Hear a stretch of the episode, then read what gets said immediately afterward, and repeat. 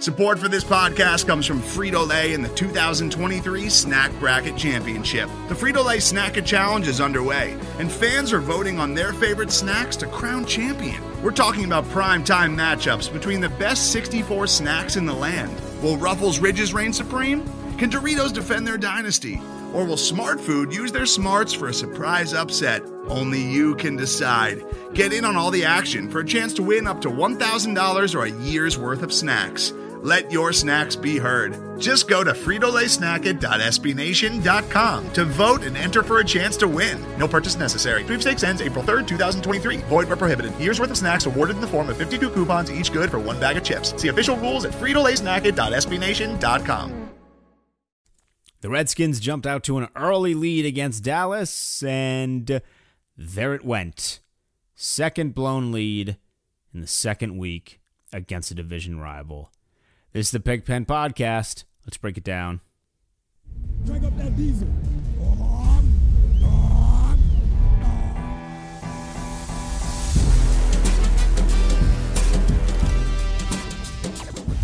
Taylor moving backwards, trying to find running room, and he's still on his feet.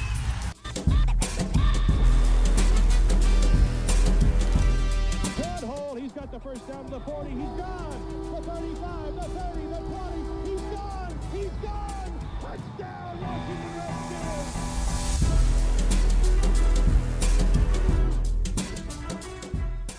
This is the Big Pigpen Podcast. I am Denton Day at Denton underscore Day. Week two of the season for the Redskins in the books. And we drop to 0 2. 31 21 the final. The Redskins lose to Dallas at home. There was a whole lot more Cooper chance when Amari Cooper caught the ball at our stadium than I would have liked.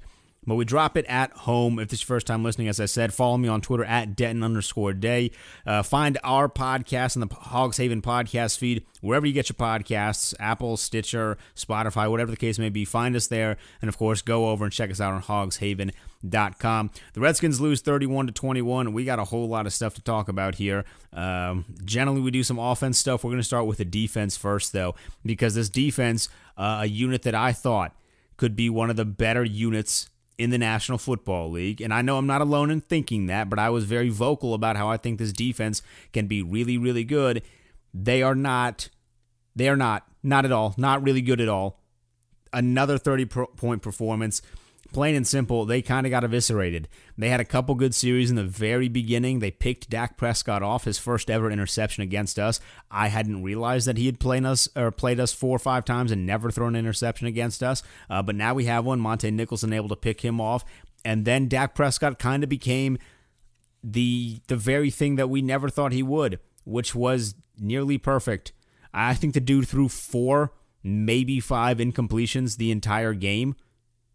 Dak Prescott, I mean, I love more than anything to be able to make fun of Dak Prescott. I love to be able to make fun of all Cowboys quarterbacks, but the idea of making fun of Dak Prescott is something that I enjoy very, very much. It is exceptionally difficult to make fun of Dak Prescott when he absolutely lights your team up for an entire game. And that's what he did today. He was nearly perfect, other than that interception. He was unstoppable. He's going to get paid. You're watching his stock essentially go up and up the more games that he plays. And maybe that's a good thing because the more he gets paid, you're going to lose some of these other guys like Byron Jones. For Dallas is probably going to be the odd man out at some point. So we may not have to deal with him much longer. But man, Dak Prescott torched us. And that's something that it hurts very much to say out loud because that's a guy that should not ever torch us.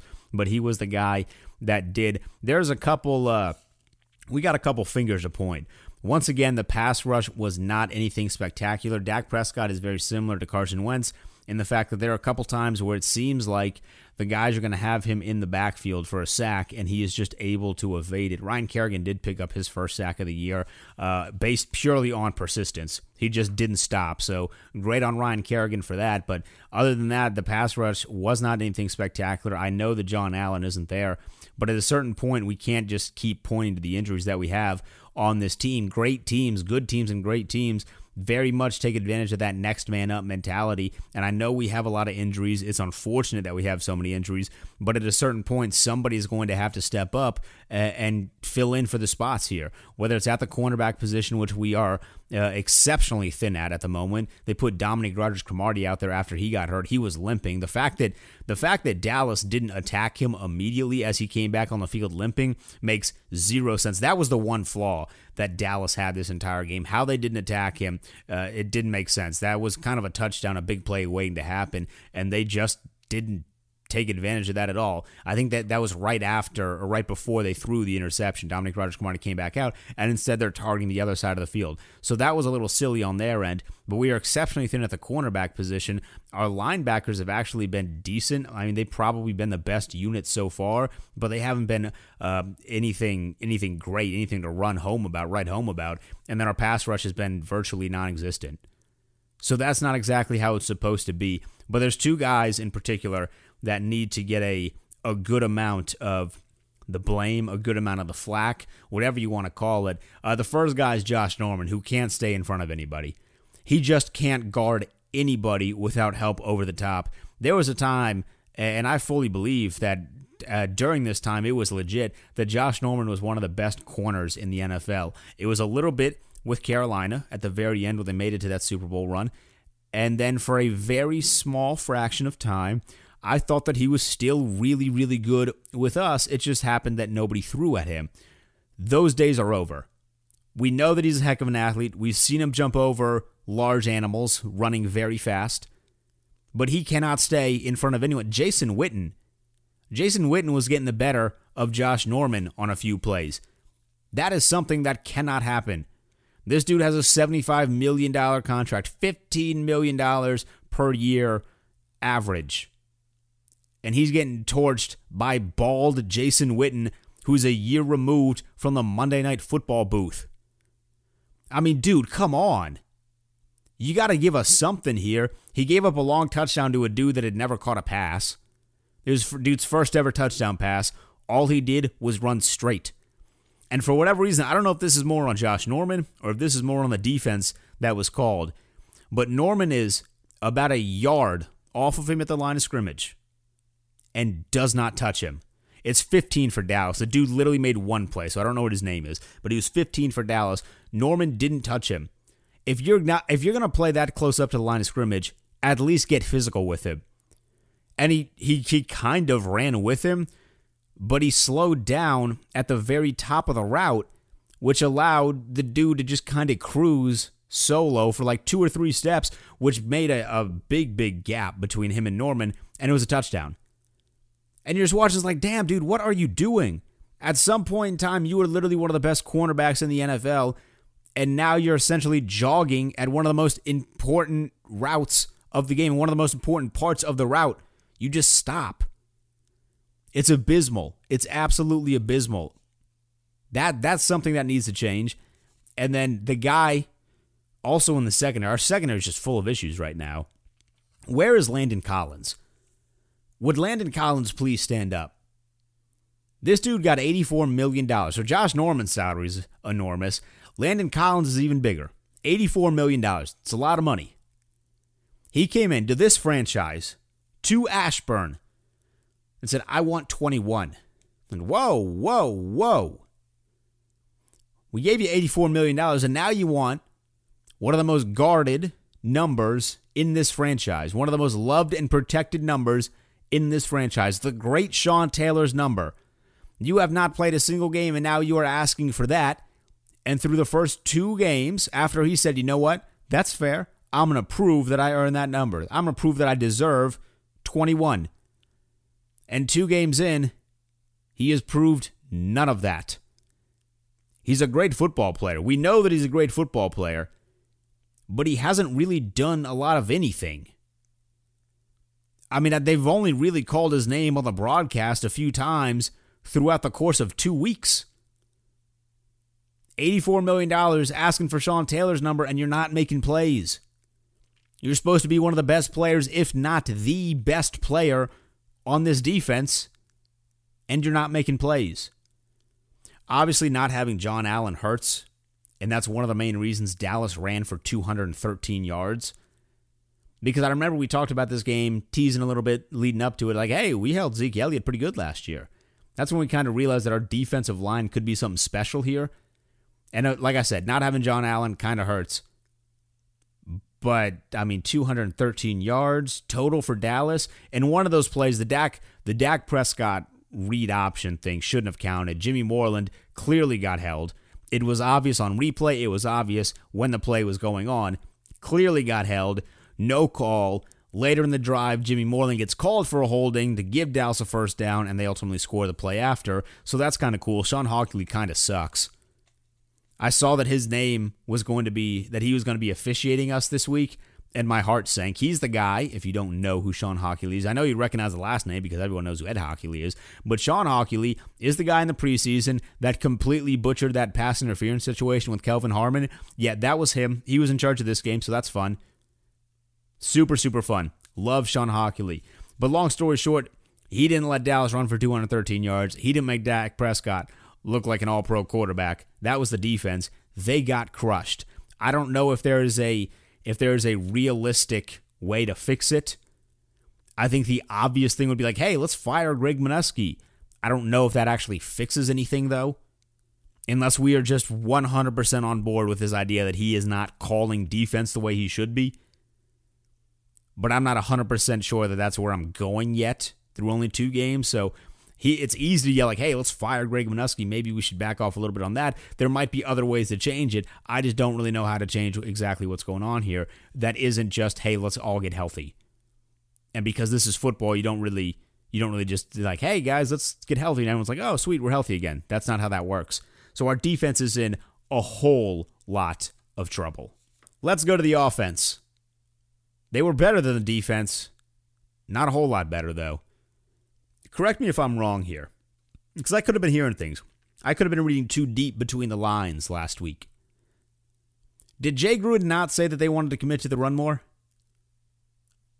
Did he not say that we were going to make some sort of emphasis on running the football to help get our offense in a rhythm? Am I just making this up? Because the Redskins ran the ball a grand total of one time in the first two possessions. Technically, it was two. One got called back for a holding. But as it stands, on the box score, the Redskins ran the ball one time on the first two possessions. Now, in total, they ran the ball 17 times, which is four more times than last week's 13. So maybe they are making more of an emphasis on the running attack. But Lord have mercy, you got to be able to run the football. Jay Gruden has been at this job for it feels like a lot longer than six years, but it's been about six ish years, five, six years now that Jay Gruden has been at the helm here in DC, the offensive minded head coach, Jay Gruden. How does he still not know how to commit to the run? Like, it seems like it should be a little simpler than this. It seems like this topic of conversation because this is not the first time we've had this conversation. This is certainly not going to be the last time we've had this conversation about the lack of running in the Redskins offense. It seems like it happens every single year. And yet, the new year comes around and they still don't commit to the run. I mean, what is he doing? He played quarterback. Doesn't he know how important a run game is to help a quarterback out? This seems like these concepts shouldn't be that difficult. But here we are in week two at home against a division rival. I know Dallas's defense is something special here. But we were able to do a little bit offensively in the pass game, just a little bit. Had we been able to run the football, I'm not saying it would have been a whole lot different on the scoreboard, but maybe it would have been a whole lot different on the scoreboard. This isn't an Adrian Peterson thing. This isn't a Derrius Guice thing. This is about Jay Gruden not knowing how to run the football. Peterson did get into the end zone, which I was extremely happy about.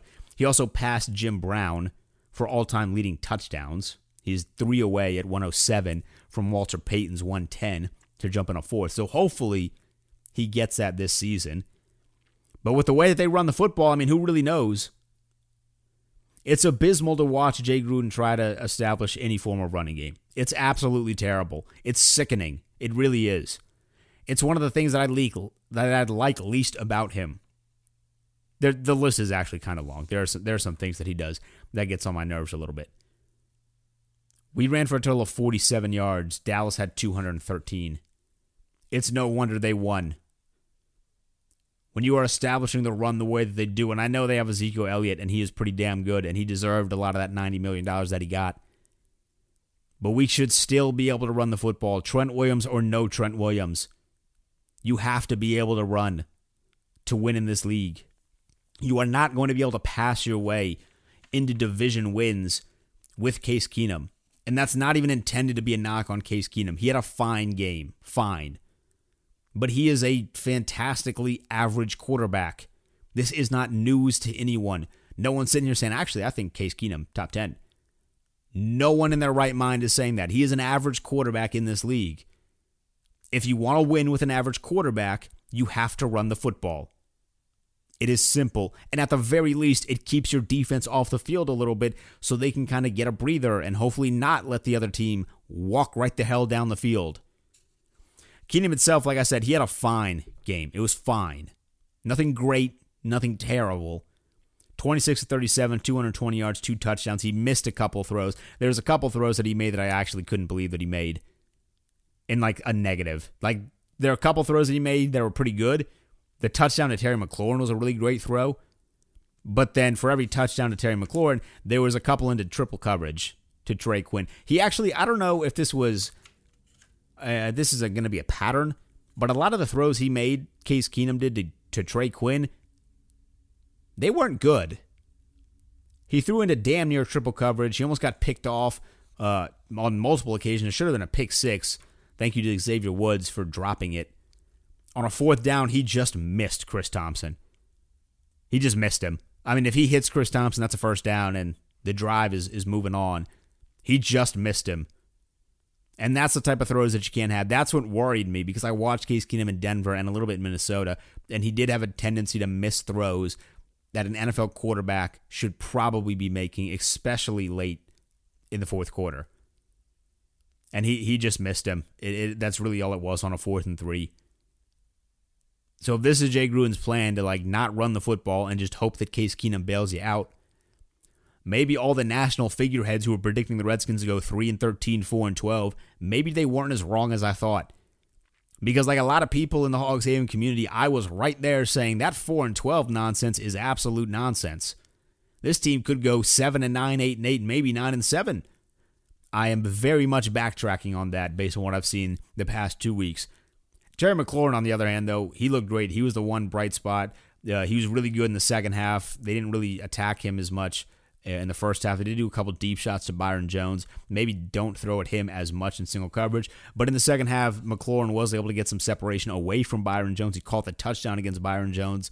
Uh, that matchup was actually kind of a fun one, though, just purely from like a wide receiver, a defensive back, and I, I love those matchups personally. So that was a kind of a nice matchup. Two really young guys, two guys that are going to play in this league at a high level for a long time. Hopefully, though, as I said, Byron Jones is the man out in Dallas and doesn't get paid and goes somewhere else. Um, but Terry McLaurin did play good in the second half. I was pleased with that. He is earning that nickname, Scary Terry. Sorry, Terry Rozier, but it officially belongs to Terry McLaurin now. The penalties, or that's something we definitely need to address here. The penalties were killer. They were absolutely killer. There were a couple holding calls that killed drives. They really halt momentum. But at the same time, when I read the final, the final team stats, the final box score, it really didn't feel like Dallas had uh, had more penalties than we did. They did, but it sure didn't feel like they did. It felt like we had a holding just about every single time we started to build any sort of real momentum. And they were on a guy like Brandon Scherff had a couple holdings. That's a guy that I don't expect to have a lot of holdings. That's one of the guys that's really, really good at his job. One of the best guards, right guards in the league. Not a guy that I was anticipating to have a lot of holdings. Some of the calls were nonsense. I mean, they just were, and so that's how those holding calls work. Every now and then, they're just nonsense. And Shawn Hochuli and his crew weren't exactly the best at their job to begin with. Uh, but we need to stop those penalties. We just have to. Good teams don't let penalties dictate the flow of their offense.